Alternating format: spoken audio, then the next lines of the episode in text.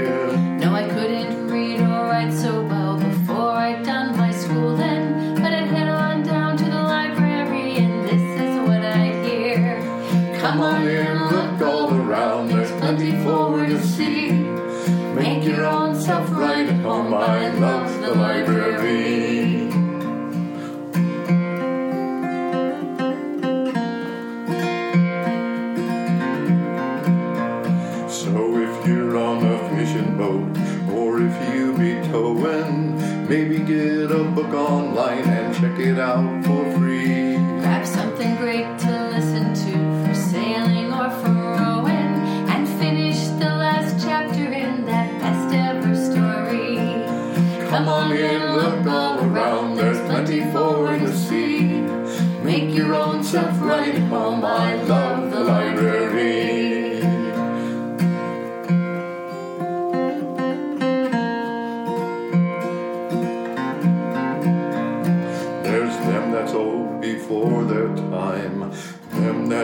that's never. Most enjoy the library, I think, for many years. Yes, most enjoy the library as long as tide is flowing. So head on down to the library, and this is what you'll hear. Come on in, look all around, there's plenty for to see. Make your own self right at home, I love the library. Come on in, look all around, there's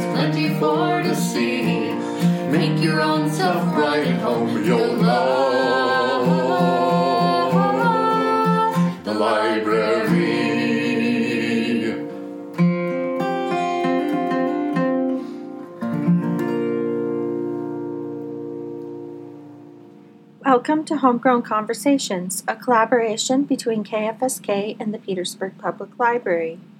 Today is Rainforest Writers Read 2021 Part 2, and we have local writers Mike Schwartz, Sunny Rice, Lizzie Thompson, Chris Weiss, and Orrin Pearson. This was part of the Rainforest Festival that happened in September.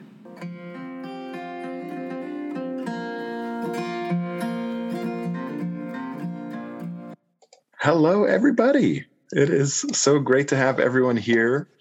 Uh, I am Orrin Pearson, your facilitator of the Rainforest Writers Creative Writing Workshop, and I'm honored to be here with you for another year hosting this event of local literature to close out the Rainforest Festival. What a joyful last few days it's been celebrating this place we're also lucky to share and be a part of. And I'd like to take a second to thank all the volunteers who put in effort practically all year long to bring these four days of festive inspiration together. And a big thank you goes out to our visiting artists and teachers, Kim McNett and Naomi Mickelson. It's been great to meet these visiting, uh, inspiring people. Big Ganol Shish goes out to them. Also, it's important to acknowledge that the Rainforest Festival takes place on Tlingit Ani, and I'd like to honor and respect the traditional landowners, Keek Kwan and uh, Shtakin Kwan elders, past, present, and future generations. Gunalchéesh. And I want to thank all of you for being here. Those of you who are reading tonight, those of you who are listening, it's so nice to be here together. And we've got a wonderful lineup of local writers reading their work. So, for from the comfort of your own home on this beautiful Sunday evening, please offer a warm welcome to tonight's first reader.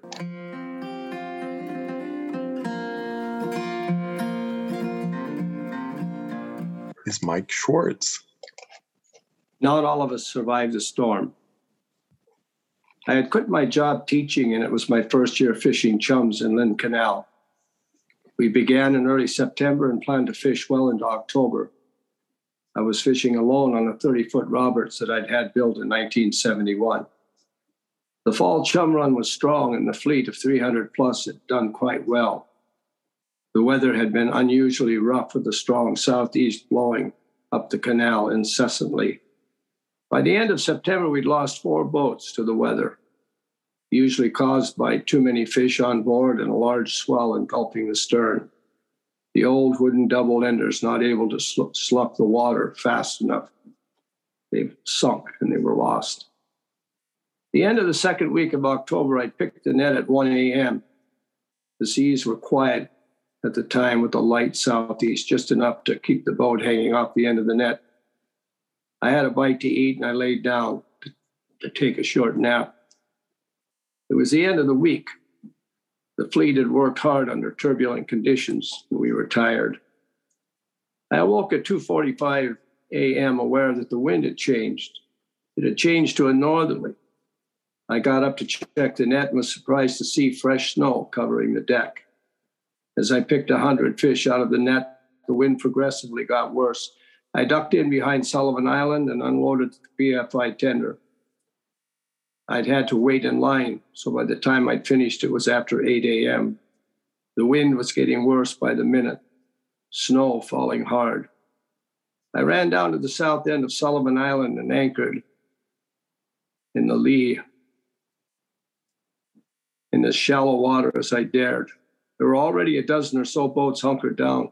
I didn't have an anchor winch. The northerly gusts were so strong, even in the lee of the island, the anchor drug. It drugged me into deep water, and I had to haul it by hand. The radio was humming constantly. Several boats had already gone down.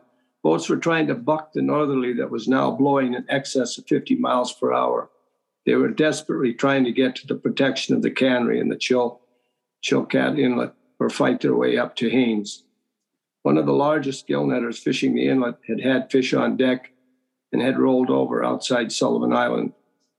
The captain and the crew had been picked up by a nearby boat. I drug anchor four times. Without an anchor winch, I had to haul anchor, chain, and rope by hand. Pulling the boat against the wind, I was exhausted. The wind had increased. I couldn't buck my way north, so I decided to put my stabilizers down and head south to Juneau with the swells. Paul Garceau saw me heading out and he called on the radio, telling me not to leave as the prediction was for ever increasing winds. Two boats had gone down south and east of us at Point Sherman. I told Paul I had no choice but to run for it. He said I was out of my mind, but wished me the best. I, had to somehow make my way across Lynn Canal from the west side to the east side, attempting to get to Bridget Cove. I idled my way across increasing and decreasing my speed as the giant swells pushed me along. My biggest fear was broaching as a huge swell would hit me from behind, and I'd have to ride to the crest into the trough ahead of me. I had my radar on, so in spite of the intense snowfall and lack of visibility, I could run a relatively straight course across Lynn Canal. The battle to keep the stubby fiberglass boat from rolling over or broaching was constant. I tried to get into my survival suit, but because of the extreme seas, snow, and wind, I was unable to do so.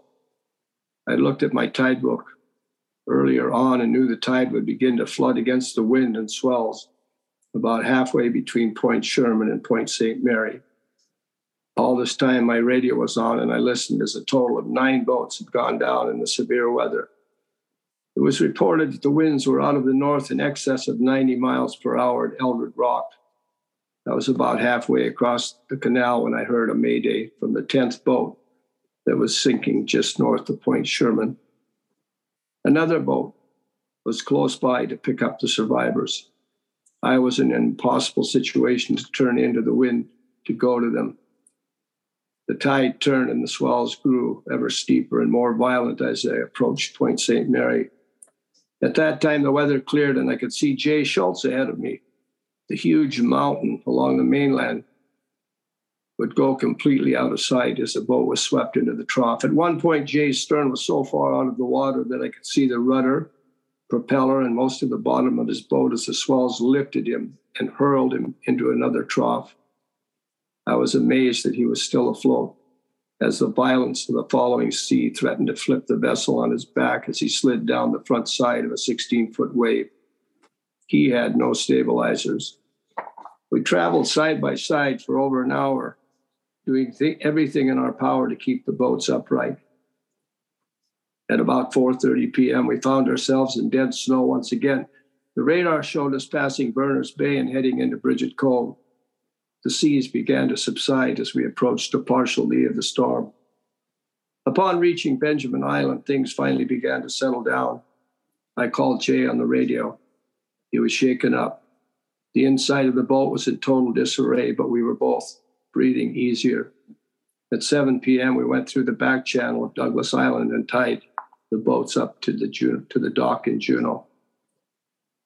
The entire trip down, we had listened to the constant battle of boats, dragging anchor or trying to battle their way against the storm to fight their way north. Several inches of snow had fallen in Juneau. We walked uptown for a warm, comfortable dinner, feeling ever so fortunate to have the boats tied to a dock and to be on solid ground. It was reported the next morning that a total of 11 boats had gone down on that terrible day. It was also confirmed that the fall storm that had roared in from the north had reported wind gusts in excess of 100 miles per hour in Lynn Canal. We were lucky to be alive. Thank you. Wow. Thank you, Mike. What a what a slice of life that was yeah, that was a rough time. Oof. Okay. Well, next on the stage, we're going to welcome Sunny Rice. Sunny, welcome. Thanks. I have three short poems. Um, the first is called uh, all of them, I believe, crafted with the help of Orrin Pearson in writing workshops. the first is called Bird Omens. There's Raven, of course, quoting darkly outside the door, and the murder of crows. We all know what they mean. But what about the doves, mourning in pairs on the power lines? Or the brown thrasher, sowing chaos as he rummages our garden? Does a chickadee hopping in for a seed portend a day of action? Or a song sparrow whistling us awake promise our sweetie will call? I am certain the hawk high overhead is showing me the way home, though I'm not yet ready to follow. But this quiet morning, the lilt of the thrush and the timpani of the hooter, these mean nothing. So the first poet that got me into poetry was Langston Hughes, and I read him recently, trying to see what it is that he has among so many other things is rhythm. So I've been trying to force myself to work a little bit with rhythm, and I wrote a sonnet for Petersburg, which also has a, a proscribed rhyme and a proscribed rhythm. So it's a fun little exercise. Sonnet for Petersburg. My home is where the mountains meet the sea, and eddies through the wooded islands flow, through tangled manes of seaweed streaming green, and feed the clinging mussels down below. My home is where the water stands in bogs. With so much moisture dripping from the sky, you'd think we'd all be cousins to the frogs, with gills and windshield wipers on our eyes. But fen and forest bloom beneath the rain with boletes, berries, old man's beard, and then, as if repeating nature's song's refrain, send the water oceanward again. Yes, despite the pounding rain and wind and sea, this life aquatic surely is for me. And one more. This is uh, after a poem by Jim Morrison called I Believe, written in one of Oren's workshops, and this one is called I Believe. Oh.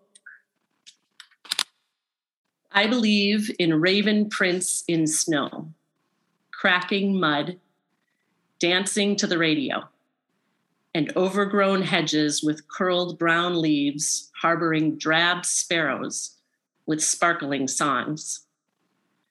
I believe in the snapping shut of wooden boxes and the whoosh of an opening umbrella. I believe in two lane highways curving around cliffs and emergency escape ramps for trucks. I believe in candles that drip, splashing gutters, and the ripples behind the salmon's back. I believe in flossing, but maybe not every day, and the patched holes in hand knit mittens. Also, the magic of sun on water, dirt on denim, and blueberries on pancakes. I believe in flannel and waiting and love. Thanks. Thank you for that, Sunny. Wow. What a treat.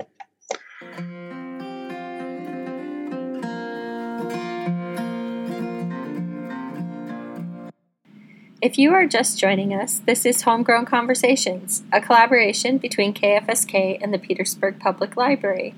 I'm Kari Peterson, and on today's show, we are have Rainforest Writers Read 2021 from the Rainforest Festival in September. This is put together by Orrin Pearson, and the upcoming writers are Lizzie Thompson, Chris Wise, and Orrin Pearson.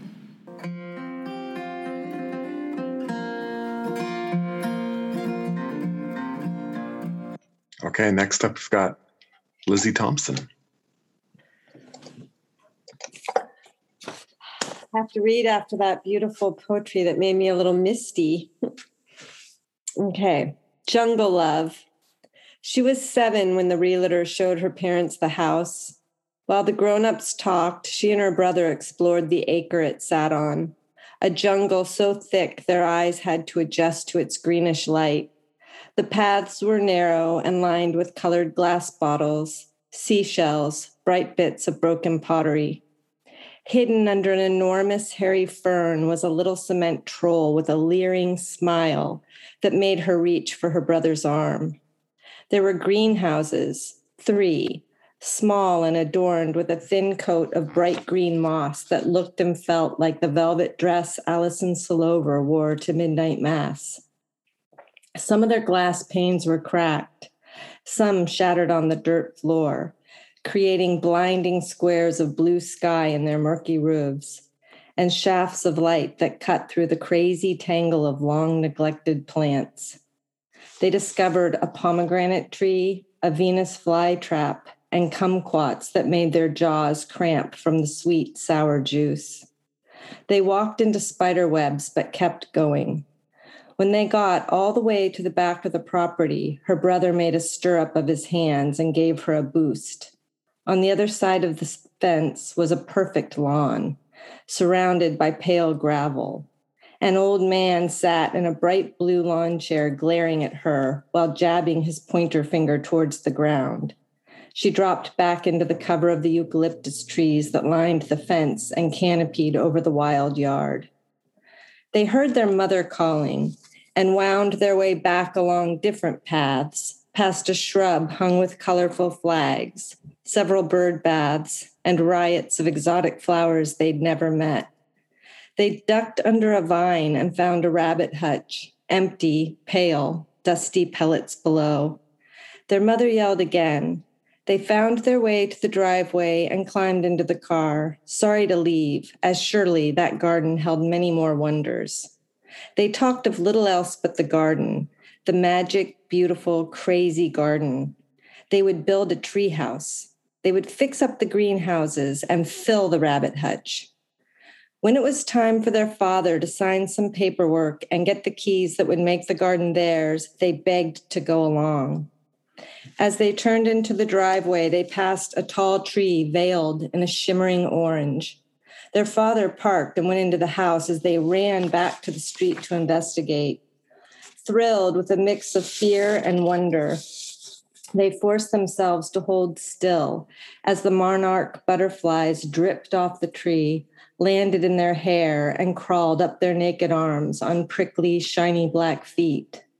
Their father signed the papers and called them to the car. He said the movers would have them in by next week. When the day finally came, they could barely sit still on the drive to the new house.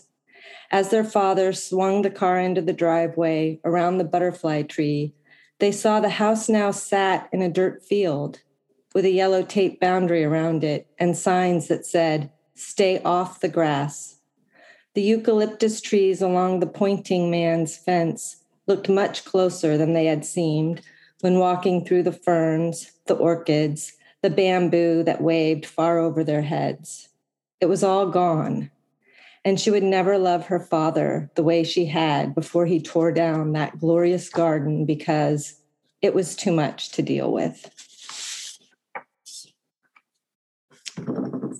Thank you. Thank you very much for that, Lizzie. Wow. Okay, and our next reader is Chris Weiss. Well, if you don't mind, I've got two very short ones, so I'll do try and do both of them. Um, the first one is the, the talk. Sounds of rocks moving on my garden path, not human, not deer. Pause. Look up, bear head in view. If she sees my still form, she does not admit it. Curiosity moves her form into the smaller greenhouse where tomatillos are struggling to grow. Then safely past the composter, huffing that it had been righted when she had taken such care tipping it over to explore. As I stood on the porch watching, the ravens started to speak.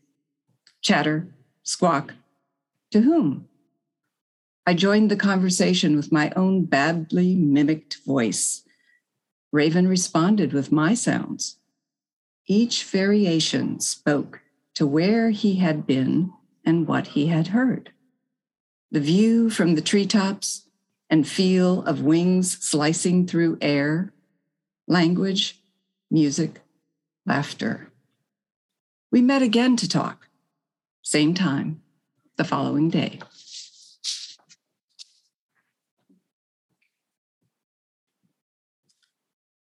And this one is ephemeral. Bird and net disappeared shortly after staging on the large driftwood stump near the Whale Observatory. Bird was a rock the shape of a raven's head, clothed in corn husk crest with feathers, bound with corn husk cordage. Net's stone body had a collar of old man's beard, lower half basketed with braided canary reed grass. Friends texted the following morning, wondering where to look. In a moment of hubris, I envisioned they were so loved, someone chose to protect and extend their ephemeral life. Cordage found in the rocks below their perch revealed a different end. Moved, undone, there would be no natural process no returning back to basic elements. One friend imagined a curious bird or otter picking at the human crafted bits. I understood no creature of the wild would carry rocks back to their native shore. In a mu- moment of hubris, I write. My words weave containers round rocks, weighted meaning with meaning Forbidden to decompose with grace and dignity, they fall, dismantled to the foot of the page.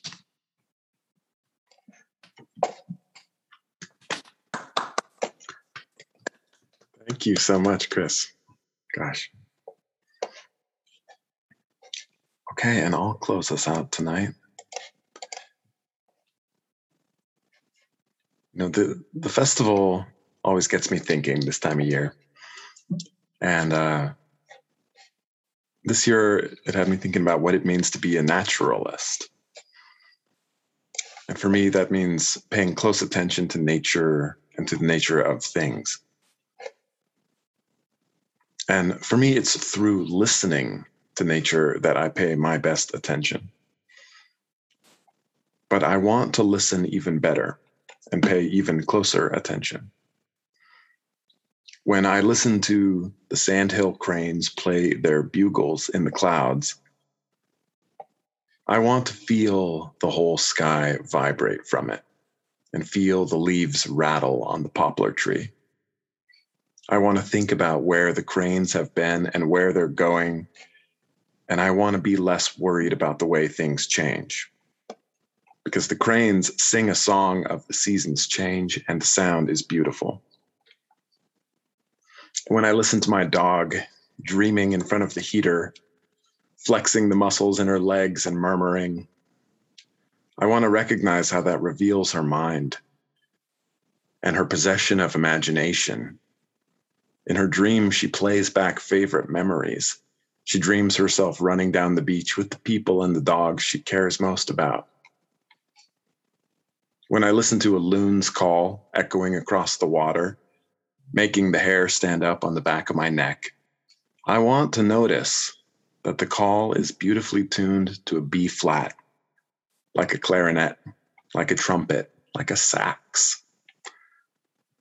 When I listen to the glacier groan and thunder, I want to remember the ice flowing across time like a river, grinding the peaks of Petersburg Mountain, smoothing all its cousins, melting ancient ice, revealing these islands, raising the ocean, driving the people from Beringia to Tlingit Ani 10,000 plus years ago before I staggered in two minutes before midnight.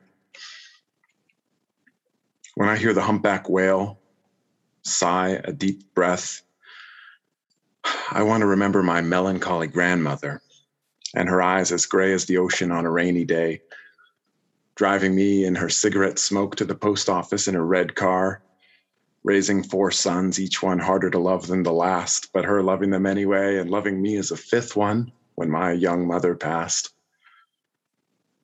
I want to sit and listen to Frederick's sound and notice how every living wave is whispering the history of how every drop of water in every body was formed beyond the frost line before Earth had cooled enough for water to condense and form here. The world used to be so young, hot tempered, with few prospects, until icy asteroid bombardment for a billion years matured us enough that we might start to get more complicated. I want to learn to listen more to nature and to people who I don't already like and learn about the things we have in common. I want to ask my dad about his life when he was young and making his mistakes. I want to listen close enough to understand his motivations and see the ways he was so sure that what he was doing was right. I want to grow my empathy so the empathy might grow into compassion. I want to learn how to write and listen closely to stories from inside my memory and imagination. And I want to listen closely to you here in this room and everyone who puts words on the page to make the art that conveys each writer's unprecedented experience of human nature. And I want to thank you again and again for sharing your stories, your creativity, and your experiences thank you for being here and thank you for listening.